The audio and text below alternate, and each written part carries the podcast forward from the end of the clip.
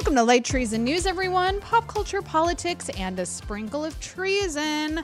I'm your host, Allison Kilkenny. And listen, today's episode might be a little weird because currently there is a fire alarm going off in my building. And I can't tell if it's like an oopsie fire alarm or if perhaps we should be evacuating. So I might have to um, pause the episode. Hopefully you can't hear the alarm going off right now. I don't think you can. But um, listen, I'm just going to say at the top of the episode, the fire alarm is a good metaphor for how things are going right now. Sometimes uh, one loses their primary source of income. That would be me. Hi, hello.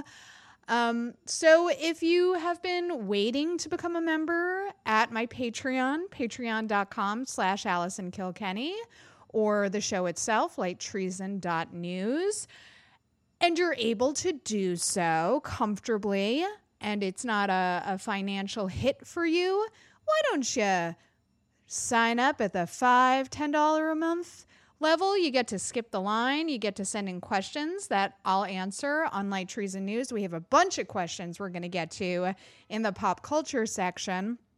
But I just wanted to thank Mark, who just signed up at my Patreon. Boy, howdy, Mark. Did I need that donation? So thank you. Um, you know, we're dealing with a lot over here. There are fire alarms. There's um. redundancy. There's two senior cats who have one health thing after another. Let me tell you, you love them. But uh, if anybody's thinking of adopting, I'll just say this. Take into consideration the senior years, because cats can live up to a quarter of a century, and a lot of that won't be in good health. So everything's fine. Everybody's comfortable, but just, um, you know... It's uh, it's a challenge, let's say. Okay, enough of that. Uh, oh, as I stopped saying that, I think the alarm stopped. It did. Wow. Okay, so uh, that's a great transition into questions, comments, recommendations. We love getting them all from you guys. So Brian writes in, I actually finished this book before the lep- last episode went up, but I didn't want to risk hogging the recommendations. Thank you, Brian. Very thoughtful of you. Uh, the book in question is a sci-fi anthology book called Escape Pod, celebrating the fifteenth anniversary of the short fiction podcast of the same name. I was just about to say that is a great name for a podcast, Escape Pod. It's got stories by pretty big names in the genre, like John Scalzi, Cory uh, Doctorow, and N K Jemisin. I don't know that, why that was so difficult for me to say. Uh, there's not a bad story in the bunch, in my opinion, with the worst I can say about any of them being just, they're okay. And several of the stories included, despite being written before last year's Black Lives Matter uprisings, hit a lot harder now. And if there's anyone listening to uh, this who has read Murray Lafferty's Hugo Award-nominated novel Six Wakes, the anthology includes a short story that sets up events for the forthcoming, as yet untitled sequel. Brian, thank you. Guys, I went to the eye doctor this morning, and I'm just realizing now she put drops in my eyes, and I don't know what's happening, but it's very hard for me to read off a screen right now. So, Brian, that was a completely coherent message you sent. I could not read it to save my life. So I hope that made sense. I hope everybody got the recommendation. Thank you, Brian, for sending that through. Next, we have a message from Jamie, who writes, oh no, there's a go-ahead for general weird stories. So funny. Thank you for writing in. Yes, that's right. I put out the call a couple weeks ago, I think. You could just send general weird stories now. I just want, like, interesting things to read on the show. Your recommendations are always interesting, obviously, but we, for a while, were asking for ghost stories, and that was so fun. You know, no surprise, the ghost stories have slowed to a trickle because not everybody has a ghost story. But yeah, just send whatever fucking, you know what? Send in the story that you tell at like parties where you're like, this always kills.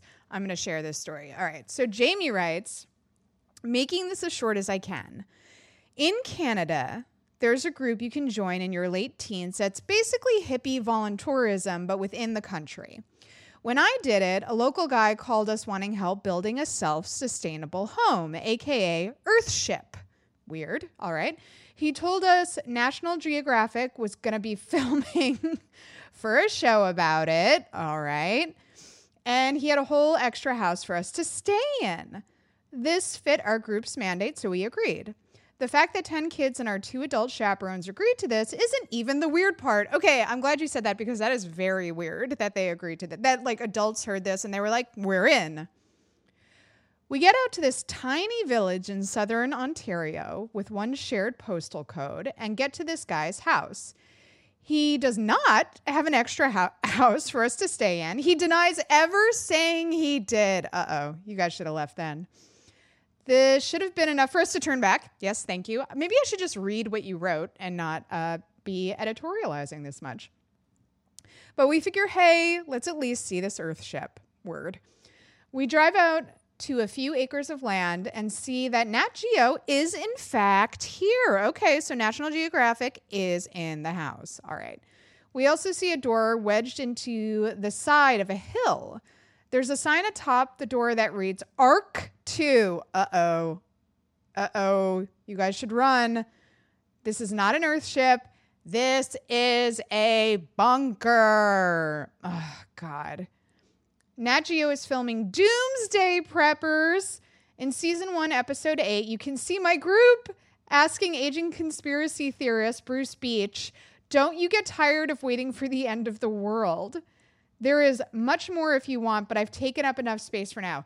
Oh, buddy, do I want more? Yes, of course I want more about doomsday preppers. Right back in. What else happened? What else? Don't keep us waiting. You guys, that is a prime example of a story that I want to hear. Doomsday preppers. If if you thought something was supposed to be one way and you showed up and it was like, oh, now we're in danger. Those are the stories I want. I want you showed up for a lovely Airbnb and it turned out to be a meth lab. Those are the stories I love hearing. Jay writes in, I'd like to give a music recommendation. Great. Thank you, Jay. Uh, The Last International. It's a socially aware band that has an energy and sensibility that I think you would, you'd appreciate. Jay, thank you so much. I'm going to say right now, and this is no shade at anyone, y'all are almost always wrong about what kind of music I'll like. It's not your fault. I have a very, uh, I'm very finicky when it comes to what kind of music I like. So um, no shade, but you're almost always wrong. But maybe someone out there will like it. Uh, The Last International. Nale? I don't know how you pronounce it. Uh, Brian, man, Brian is active in the comments, which is great. We love it. And by the way, this is a great example. Thank you, Brian, for demonstrating for everyone. You can write in as many times as you want. If you are a supporter of mine on Patreon, you can be chatty. That is your right, because you uh, contribute to the show. And also, you guys just are interesting people and always give recommend good recommendations. If you were like boring in the comments section, I would be like, okay, enough. But Brian always has good contributions. Brian posted, uh, this is less a weird story than an incredibly on-brand story for people who know me. Okay, okay, I'll allow it. In the first grade, we held a mock election in class for then upcoming the then upcoming nineteen eighty-eight presidential race. Ugh, what is time, right? We're all old. My teacher put me in charge of marking the votes on the blackboard. On one ballot, one of my classmates put their check mark on the candidate candidate's face instead of in the box, and I tried to count it, and my teacher wanted me to throw it out. I argued with her on it, and I wish I could remember exactly what I said, because I won. I literally won my first political argument when I was six. What? A downside to this, though, was said teacher now had it in for me for the rest of the school year. Oh, of course, you made her a fool, Brian, in front of everyone. Absolutely everyone. I'm not even kidding. She would punish me for everything, from using black crayons for clouds instead of white ones. Bitch, have you heard of rain? Stick your little head out the window next time rain's coming. What color are those clouds? Are they white? No, honey, they're black. White clouds. Get the fuck out of here. Um, for clapping my hands. Oh, for clapping with my hands cupped instead of flat. The fuck is this woman's problem? By the way, I'm assuming she's a woman. Maybe I shouldn't do that because you just keep saying my teacher. No, no. I argued with her on it. You used a female pronoun, so it is a she. Um, for saying things that rhymed with swear words. This woman's a fascist. It was so obvious to my parents that I was being targeted that I got to the point where me getting suspended, which happened a lot in first grade, but hardly ever happened once I had different teachers. That's crazy that you were getting suspended. Led not to being grounded, but to being taken out for pizza and ice cream. Oh, good for your parents, Brian. That is fully crazy behavior of your teacher. She's a little fascist. She did not enjoy being made a fool in front of everyone. Um, yeah, that is wild. That's another great example of stories that I love to hear. Like, it doesn't have to be completely off the wall, uh-oh, uh, we have a doomsday prepper in our presence type stories, but it can just be like a wild story like that, like a gross injustice in your life that we can all be like, and very outraged about. Sometimes clouds are black. Sorry, I'm really hung up on that. This woman, she is a fool. You were... She's such a fool that you were six years old and were like, madam, you're a fool. And that must have cut her deep, that a kid that young could clock it, you know? Which is why she started to act out, targeting you. Wow, I'm so glad I'm not a child in school anymore. Aren't you? Don't you ever, as an adult, just like get up in the morning and you're like, I could do whatever the fuck I want today, and no one can say a thing. I mean, I guess if I broke the law, I can be arrested, so up to a point. But for the most part, nobody can tell me where to go. Nobody can tell me what to do. I determine my days. It is nice in that respect. Like, being an adult is mostly the worst, but every once in a while, I'm like, oh, you flash back to being a kid when, yeah, it, if you got a mean teacher for the school year, you were fucked. You just had to eat shit for the entire year. Because what are you going to do? You're a stupid little kid. If you go to the principal and you're like, I have, you know, a lot of disagreements with my teacher, your principal is going to be like, shut up and go back to class. You're a child. Which I'm not saying that's right. We should listen to little kids when little kids say stuff like, this adult is treating me poorly. Because children have autonomy and you should listen to them.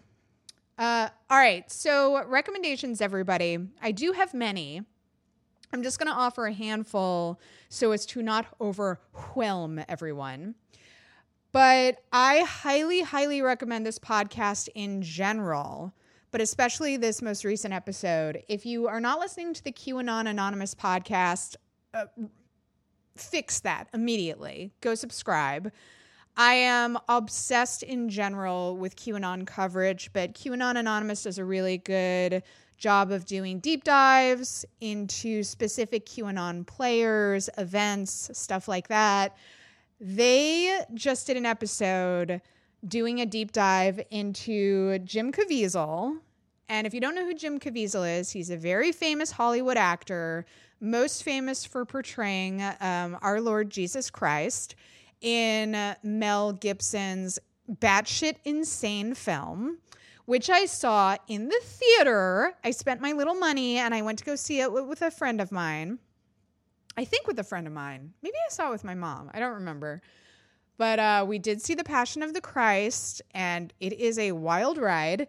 But Jim Caviezel has Um, incorrectly claimed since then that he has been targeted by like evil left-wing Hollywood, and he's been blacklisted, even though that's not true. He has starred in major basic cable series that are watched by millions and millions of people. He has not been blacklisted. He's a very famous actor who makes a ton of money.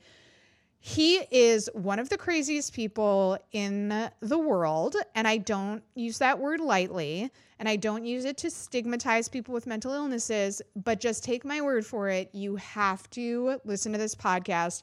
He exhibits insane behavior in a way that is very funny, but also deeply concerning because he jeopardizes the safety and health of people on the movie set. He has done incredibly racist things.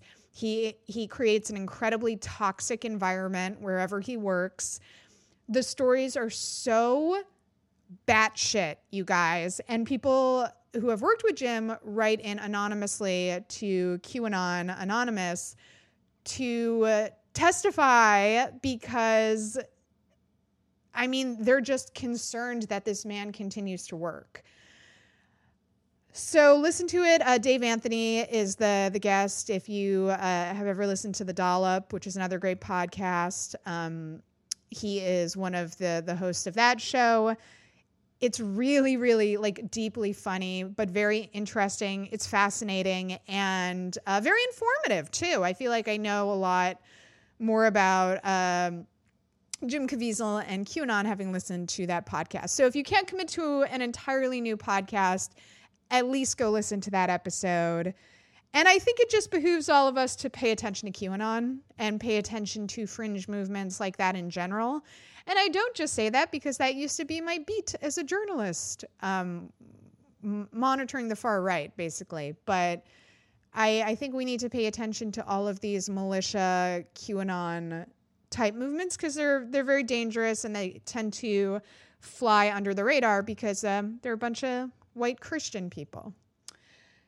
The people who don't get called terrorists when they should be called terrorists. Uh, also in recommendations, everybody, on a lighter note, I have a couple comedies that I wanted to recommend. Girls five Eva is so fucking funny. If you watch thirty Rock and you're a fan of that type of um, machine gun, rapid fire jokes comedy, Girls five Eva is very much in that vein. It is a musical comedy, basically, about a girl group. Um, the great Paula Pell is in it. And like, truly anything Paula Pell is in, I will watch. Oh, I just realized I should also put something else in recommendations. Um, I'm going to put Hacks, uh, which is on H B O, in the recommendation section. When I started talking about Paula Pell, it reminded me of Jean Smart. We are in the middle of a full-blown Jean Smart renaissance right now, and I am here for it. It started with Watchmen, if you ever saw that limited series, which was great. Jean Smart was in that.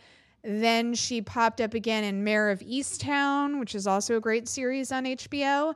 And now she's in Hacks, and she is wonderful. She plays sort of like um, a Joan Rivers type character, somebody who's been in, in comedy for roughly one million years. And uh, has seen every phase of comedy, was the only woman in the room for a long time, and now she basically has a permanent residency in Vegas. And she is what many alt comedians would uh, um, call a hacky comedian. But it's a really compassionate look at why a hack comedian is a hack comedian and how this woman is actually a pioneer in comedy and was one of the first women to host a late night show. You know, obviously, even though she's a fictional character, it's really moving. It's like a very compassionate look at someone who maybe we wouldn't treat very compassionately because it's like, well, you're a hack comedian and you're rich, so fuck you. Which, yeah, you know, fuck rich people. But it... It is lent so much humanity by Jean Smart's performance, and she's great. I will truly watch her in anything, anything, anything. And then also, I think I recommended this show when it started, and I sort of dropped off with it. I just tend to do that with comedies. It's no shade against the comedy in question. Um, but Shrill, I think, really stuck the landing, and this was their final season. And boy, Aidy Bryant is just so dang good in everything she does. Um, and the show had a lot of very cool directors this season. Uh, Shaka King, if you saw Judas and the Black Messiah, he uh, he directed that film, and he directed a few episodes, I think, of Shrill. Um, Carrie Brownstein, very, very cool directors, and um, that sort of lends the show a very unique look that is fun, I think. So do check out Shrill. I think they're on Hulu. And then finally, I have a music recommendation, which I'm excited about because I very rarely have music recommendations, usually because I forget what I'm listening to music-wise.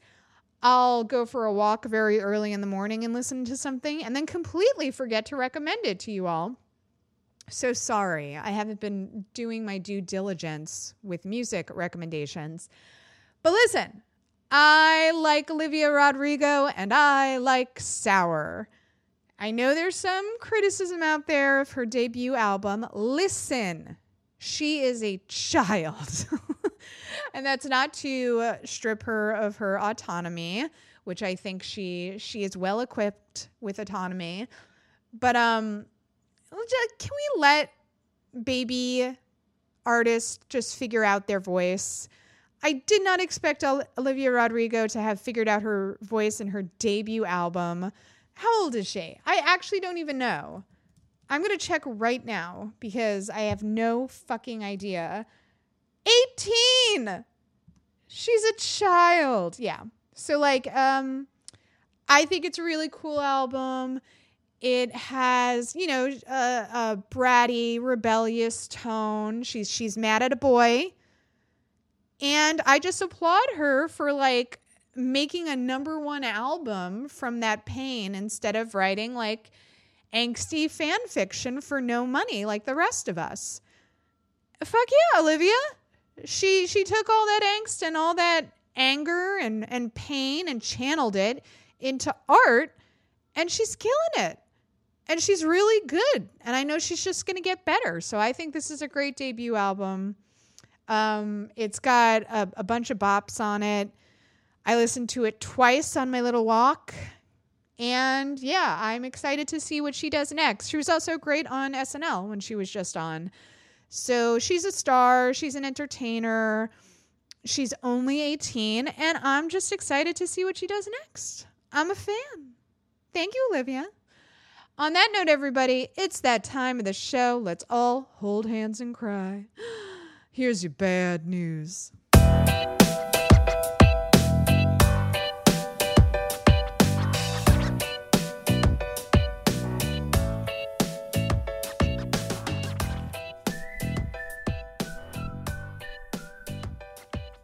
So I don't want to throw shade about anybody's age because I don't want to be um, an ageist or or anything like that.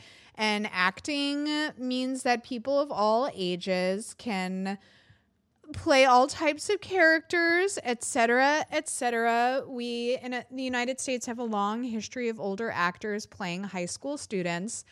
But I think this is a great example of why we should not do that, because Ben Platt looks fucking ridiculous next to children. In this trailer, he is an almost thirty-year-old man in a bad wig. And it is just so funny to see him next to um, young people who can actually pass as high schoolers. Of course, everybody have, has been sharing the Steve Buscemi meme, you know, how do you do, fellow kids, when he is clearly an elderly man. Very funny. Speaking of thirty Rock. Um, that was thirty Rock, right? Yeah, I think it was. Um, but yeah, I, I'm putting that in the bad news section because holy God. Also, if you really want to just fall down a rabbit hole of insanity, go read the Wikipedia page for the plot of Dear Evan Hansen, because I bet you nine times out of ten, you don't remember the exact plot. Of course, a lot of people mistake Dear Evan Hansen for Love Simon, and they think that Dear Evan Hansen is a musical about a gay teenager. It is not about a gay teenager. Um, people probably also make that mistake because Ben Platt is starred in Dear Evan Hansen, but it is not, not about a gay teenager. Um, and go just go read the plot if you haven't read it yet. It is fully insane. And I saw somebody on Twitter say that most musical plots are pretty unhinged. And while that is true, I would argue that Dear Evan Hansen is even more so. Uh, it has to do with basically tricking a girl into dating him. It's very creepy, actually. But do go read it uh, to just go on that fun ride. Should I do a bonus episode just unpacking the plot of Dear Evan Hansen? Because I kind of want to talk about it right now, but it would take the entirety of the hour, and we just don't have the time. But uh, let me know. Hashtag Light Treason Pod. Would you be interested in a bonus app where we just literally talk about the plot of Dear Evan Hansen? So, also in bad news, the Capitol insurrection, when hundreds of uh, far-right, uh, how you say, terrorists invaded the Capitol. Um, in a very scary moment, the House was calling for a commission to investigate what happened, who knew what, if there were any, say, elected officials who were helping the insurgents from the inside, you know, things of that nature, to find out if there are terrorists in the House right now. Um, and the House voted to advance the commission. Obviously, you know, Mitch McConnell in the Senate has said that he plans to be a little bitch about it and, and um, you know, defeat the bill, but we'll see. But a lot of people were applauding the thirty-five House Republicans who voted for the commission. And I would just like to say that it's not a victory that only thirty-five Republicans in the House voted um, to voted against the terrorists. Um, the the Republicans who broke with their party were, of course, Liz Cheney, Tom Rice, Dan Newsom, Anthony Gonzalez, Adam Kinzinger, Fred Upton, Jaime uh, Butler, Peter Mayer, John Katko, David Valdeo, Tom Reed, Don Bacon, John Curtis, Brian Fitzpatrick, Andrew Barbarino, Tony Gonzalez, Dusty Johnson, David Joyce, Chris Smith. I didn't realize how many names there would be when I started reading. Van Taylor, Chris Jacobs, David McKinley, Jeff Fortenberry, Um, Maria Salazar, Five Golden Rings, Marionette Miller-Meek, Steve Womack, uh, It's Almost Over, Stephanie Bice, French Hill, Mike Simpson, Rodney Davis, Blake Moore, Michael Guest, Trey Hollingworth, Carlos Jimenez, and of course, Big Cliff Benz. Uh, so I wanted to read those names because unfortunately, they are still very much the minority within the Republican Party. They should get credit for voting for this commission. I, it's just so wild to me that it's like, this is just a commission to like figure out what happened exactly. And still that many Republicans were like, no. So no one should be surprised when there is like an insurrection at the Capitol, because the insurrectionists know that they have a lot of friends on the inside.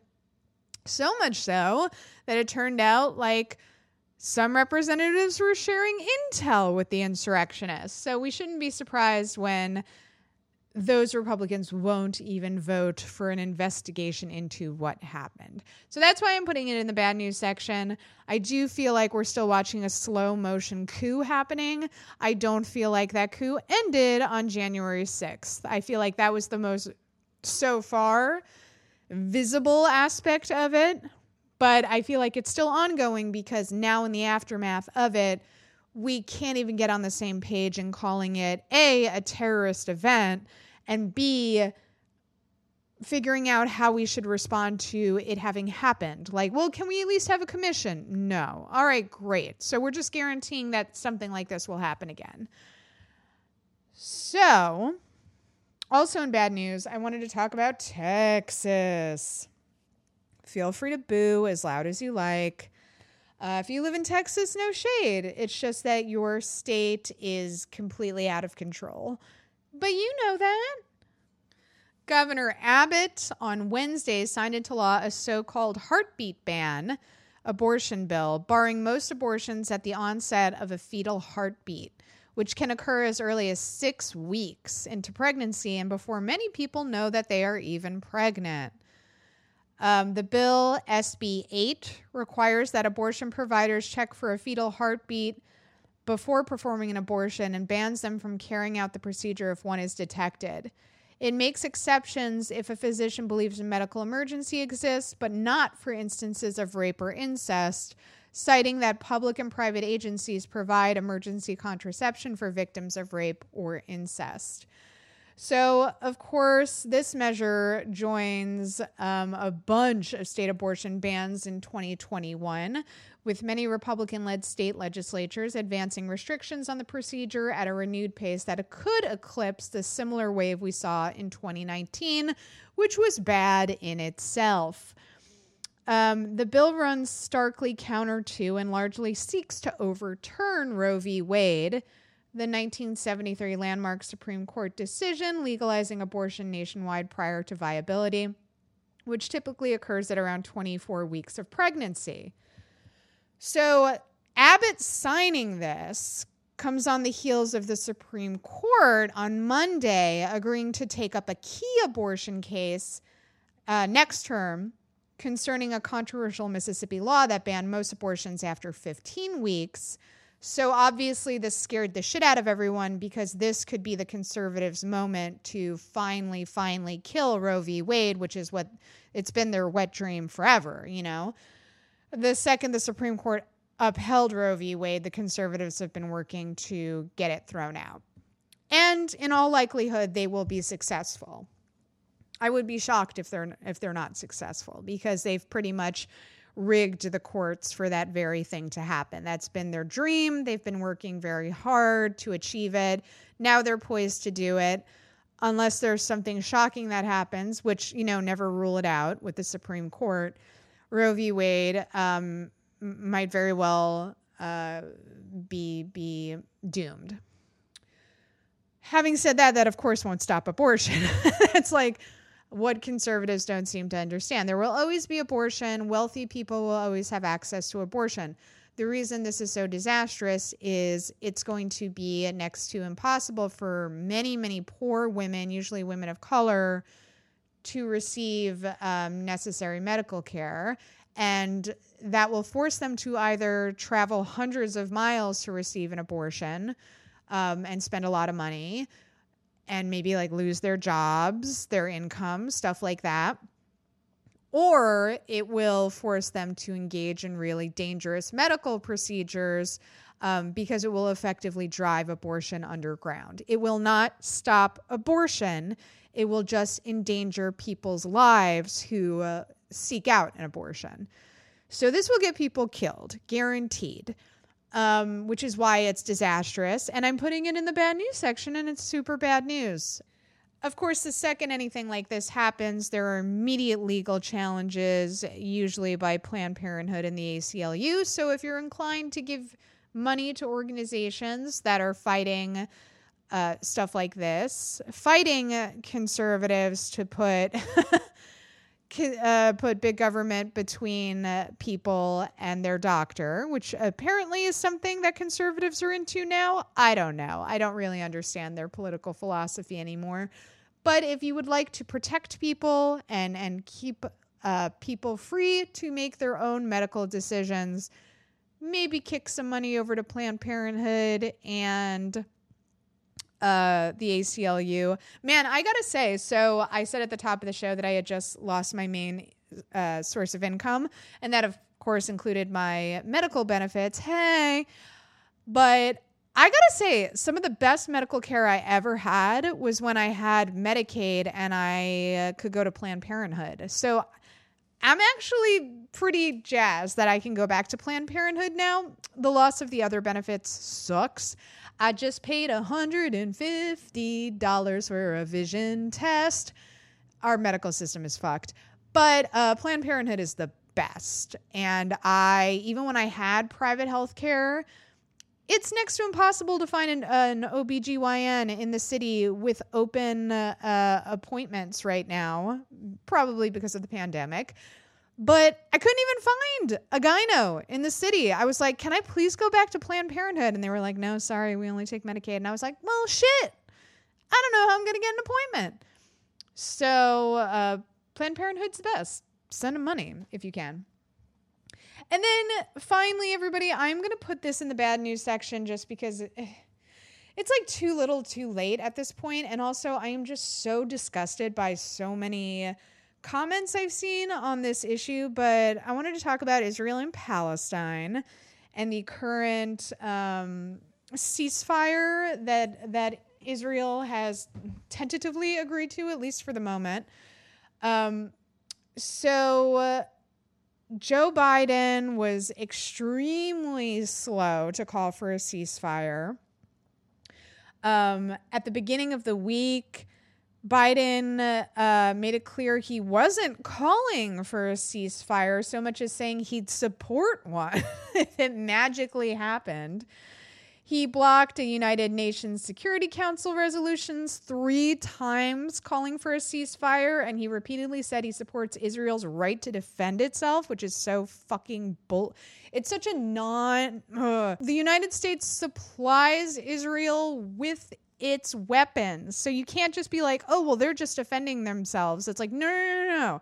There is no Israel. There is no Israeli army without the United States. So we can't just wipe our hands of it like that and say, well, they're just making this decision on their own. The fuck they are. If we don't send them three billion dollars in military support, they don't have a fucking army to kill babies. Period.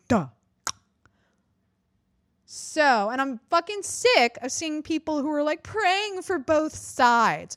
Well, one side has ten times the casualty of the other one, so pick a fucking lane. If you don't like seeing dead babies, stop supporting Israel. Period. Right? It's better you say nothing than say, praying for both sides, praying for a ceasefire. Like, are you fucking delusional? One side has all of the missiles that are killing all of the civilians. And guess what? We bought them. So you don't get to just say, well, you know, Israel has the right to defend itself. Flint doesn't have clean water. We're sending three billion dollars for missiles? The fuck? Again, pick a lane. You don't get to say, well, I'm neutral on the issue, because your government's su- supplying all of the weapons. So if you don't like that, speak the fuck up. Or say you support the killing of civilians, because that's literally the choice right now. And this bullshit of like, where are the Palestinian Gandhis? They're fucking dead, all right? And that's why we have Hamas now. And by the way, the majority of Palestinians don't support Hamas. And we have international laws against collective punishment. So even if you don't like Hamas, you don't get to punish all of the Palestinians because you don't like Hamas. They're also locked in a landmass half the size of Washington, D C. So these targeted, quote-unquote, killings of terrorists you're talking about, they don't fucking exist. And Israel is targeting the press. Go talk to the A P reporters who had their building demolished in the latest bombing campaign. Like, Israel's committing war crimes on the daily. They have a right to defend themselves. They have an iron dome. They are protected. And by the way, this still doesn't excuse any acts of anti-Semitism, because I know there's been a lot of fear. Um, we've seen a lot of anti-Semitism on the extreme right. You can criticize Israel's policies with, without being an anti-Semitic piece of shit. And anti-Semitism is a real thing. It's a very terrifying, scary thing. Um, anybody who is targeting Jewish individuals, either in their rhetoric or, or, you know, physically attacking them, you're a piece of shit terrorist. And nothing excuses that type of disgusting behavior. So we also have to be mindful of that, right? Um, but that doesn't mean we can't criticize Israel. But we, we do have to be aware that we live in a really scary time where the extreme right is accruing a lot of power and a lot of support, even within our government. And we see it all the time online, you know, the extreme right targeting Jewish individuals, and, and we can't let that happen. If you see it, you need to be like, hey, that's fucking bullshit. It's not cool. It doesn't matter if you're pissed off at Israel's policies. You need to separate that from how you feel about Jewish people. Because anti-Semitism, I'm going to say it, it's whack, and I do not support it. So on that note, everybody, that was a lot of bad. Let's end things on a good note, shall we? Here's your good news.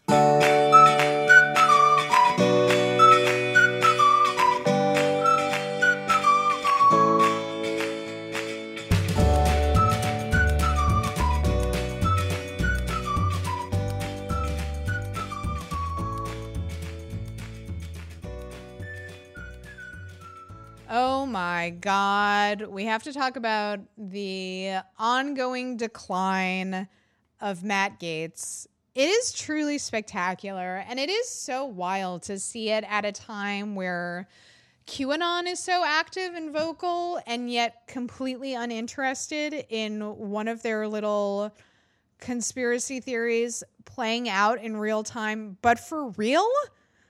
Like, here we have an actual sex trafficking scandal, and QAnon's just sort of like, yeah, but we want to talk about adrenal glands more. And it's like, what?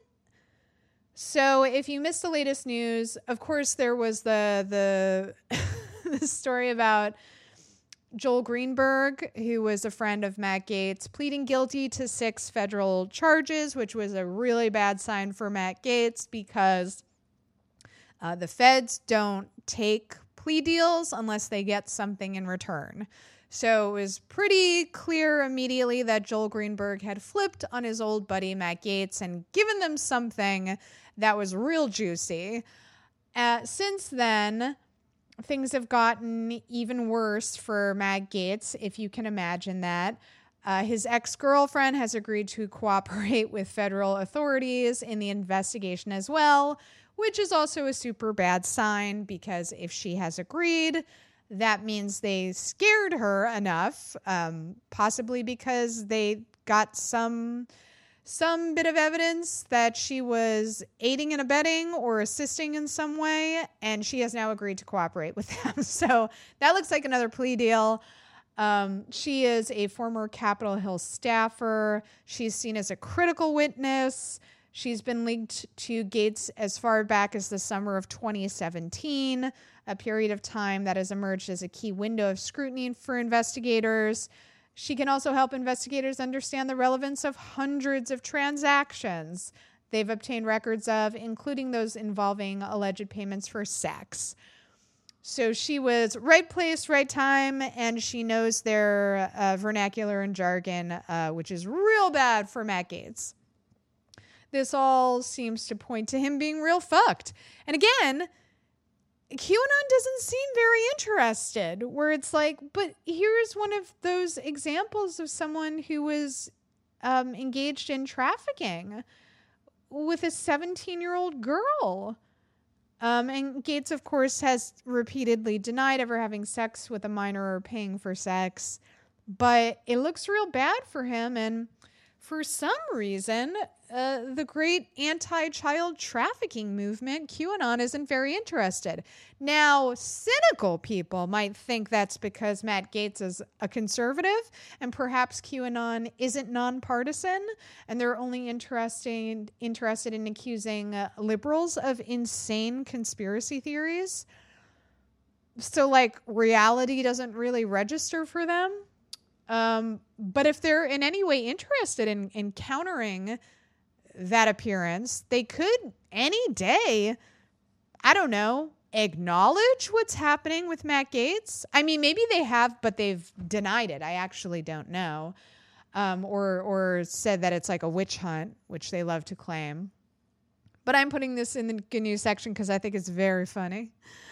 I think it's very funny that every day it gets worse for him. Um, Oh, yeah, Greenberg also, when he agreed to help the feds, immediately twenty-seven of the thirty-three charges against him were wiped away. So, you know, Is that a good thing that a guy who is doing shady, illegal, morally reprehensible stuff gets to walk? It's not a good thing, but those are the deals the feds make. And again, it just spells disaster for Matt Gaetz. So also in good news, speaking of legality and um, really just fucking somebody, a while ago in Light Treason News, we were talking about the fact that in all likelihood, Trump won't ever go to jail, won't ever see any dire sort of um, consequences for his illegal behavior and the Trump organization's legal behavior. But what we said was, in all likelihood, he will be tied up in courts until he is dead, especially because like uh, federal investigator investigators, but also state attorney's office, once they uh, smell blood, they really don't ever stop coming for you. And that appears to be exactly what is happening right now. Um, New York's attorney general just added criminal capacity to the probe of the Trump organization. Um, this investigation, of course, has been underway since twenty nineteen, and it started as a civil probe, but the office recently informed the Trump organization that now there is this criminal component. That's different, obviously, but it's also like a huge step up in terms of seriousness for the Trump organization. Um, so it also means that the probe is way more uh wide sweeping than we originally thought, which is also just spells disaster for the Trump organization. Of course, uh Trump has called uh the investigation corrupt. He immediately started uh crying little baby tears about it. Um a person familiar with the investigation told C N N Uh, a couple of investigators with the New York Attorney General's office who are steeped in knowledge about the Trump organization have joined the district attorney's team. That's a really bad sign for the Trump organization. A different person familiar with the, with the matter said the New York Attorney General is still conducting a civil investigation. I think they're doing both, probably. Um, and, of course, Trump has accused the New York's uh, Attorney General office of being politically motivated. Like he's not. But um, yeah, this is another really, really bad sign uh, slash good news, because they would not have done this unless they had a lot of evidence that supported them expanding the probe into criminality and not just a civil probe. Um, so I'm putting in the good news because, again, look, y'all know I'm a pessimist. I don't think Trump's ever going to go to jail, mostly because former presidents do not go to jail in the United States. We just don't do it. George W. Bush is a war criminal, and he gets to walk around every day, and he's doing his dumb little paintings, and everybody's like, yeah, he's so awesome. When it's like, no, he's a, he's a war criminal. He should be in prison for the rest of his life. But we don't send former presidents to jail in the United States. So I don't think that Trump or actually anyone of his immediate associates will ever go to jail. I don't think Ivanka or Jared or anybody, Eric, Don Junior, nobody's going to go to jail. But potentially what could happen is this could get dragged on and on and on and on and on in courts for years, potentially decades, really drain their resources, drain them of money, and also really just drain them of brand appeal. You know, like the name Trump is very, very damaged right now, and it could potentially become even more damaged if they start to get criminal convictions. No one's going to want to do business with them. And for a, a man who really prides himself on being a businessman, Trump, even though like obviously he's inflated his wealth and he's not Uh, anywhere near as good at business as he's claiming to be, that's his brand, right? Like Ivanka had this whole plan post-presidency that she was basically going to have like, if not like a health and wellness brand, like a fashion label, like Ivanka, that was going to help her sell products. And at least so far, it doesn't really seem to have gone that way, because a lot of people hate the Trumps, and they're they're very alienating, and there's a stigma on their name, and they are a risk if you're an investor. And that's not what they wanted. They really wanted their profile raised so they could make a lot of money off of the presidency. And now they've kind of been driven underground, which for a family like them is sort of worse than prison. To be made irrelevant, to be forced to the margins, to have to hide. Trump can't even get on Twitter. He's got some dumb blog now that most of his supporters probably can't even figure out how to find or read, or if they do know how to read it, they probably don't read it on a daily basis because it's just a pain to go to that website. Like, this is not the post-presidency vision he had in his head at all. So in that sense, it's very satisfying. That's why I'm putting in the good news section. May his every day be tied up in litigation.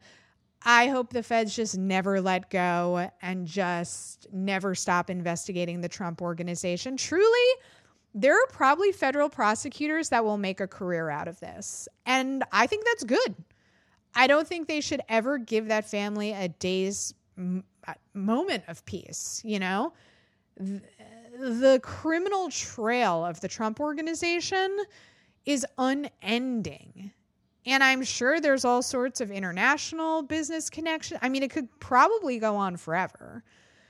So if at the very least all we get out of this is that it is a huge inconvenience for Trump and something that he just has to deal with day in, day out, and it just is mentally torturing him, it's good news. I consider it good news. I truly think it's the most we're going to get. I really don't think he will ever, as I said, go to jail. I don't think any of his children will go to jail. But if they just keep taking his money, for a man like Trump, that's a fate worse than death, you know? For everybody to know that he's a broke bitch and he drove his business into the ground and now he has no cachet. Oof. Oof! That is truly a fate worse than death. So, everybody, uh, if you have any recommendations, if you have any uh, weird or wild stories, or stories that, the stories that you tell at a party that everybody's like, what? Patreon.com slash Allison Kilkenny. If you had any thoughts about today's episode, hashtag Light Treason Pod. Unless you are writing me to defend um, Israel killing Palestinian babies, that's an automatic block, everybody. I don't want to debate that with you because you're a garbage person with garbage philosophies. And I'm not going to spend energy fighting with you. So blockity block block. But if you had any thoughts uh, about anything else, hashtag Light Treason Pod. Um, hopefully in the next couple weeks, I'm going to have Eric on the show in person, live, not live, but uh, I haven't recorded in person with somebody in over a year. So that's going to be wild. He's visiting the city. Uh, so that'll be super fun. But yeah, as I said, everybody, if you are a fan of the show, now is a critical time to support. So patreon.com slash Allison Kilkenny or light treason dot news. If you have like no interest in Patreon or Patreon perks or anything like that, go to Light Treason, our website, and donate there. If you do want to skip the line, that's what Patreon's for. Um, and yeah, thank you so much for listening. I hope you have a wonderful rest of your weekend. I really, really appreciate the support. Like, truly, my precious babies, especially at this time. You are keeping the show afloat. You're keeping me afloat.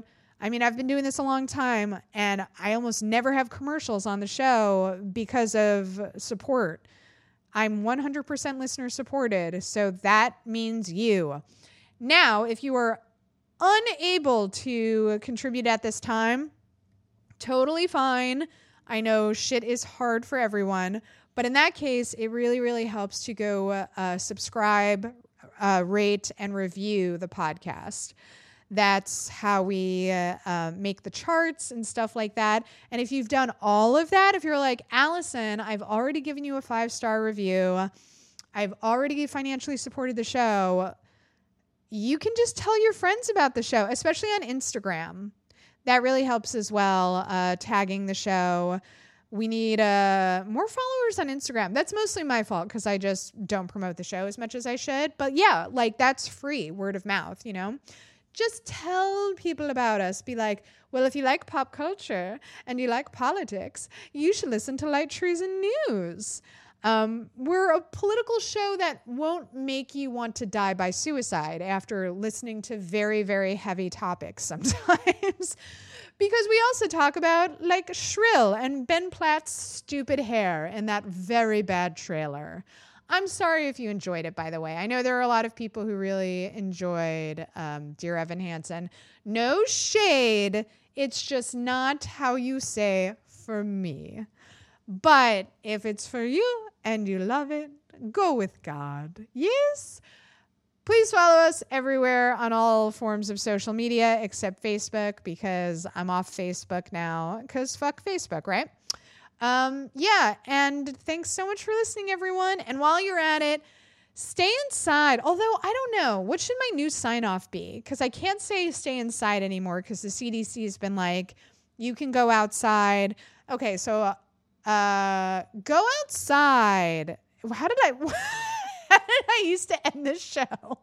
And while you're at it, get out there and cause a little trouble. As long as you're vaccinated. I guess I'll start ending it that way, right? Tell me if you hate that. All right, bye.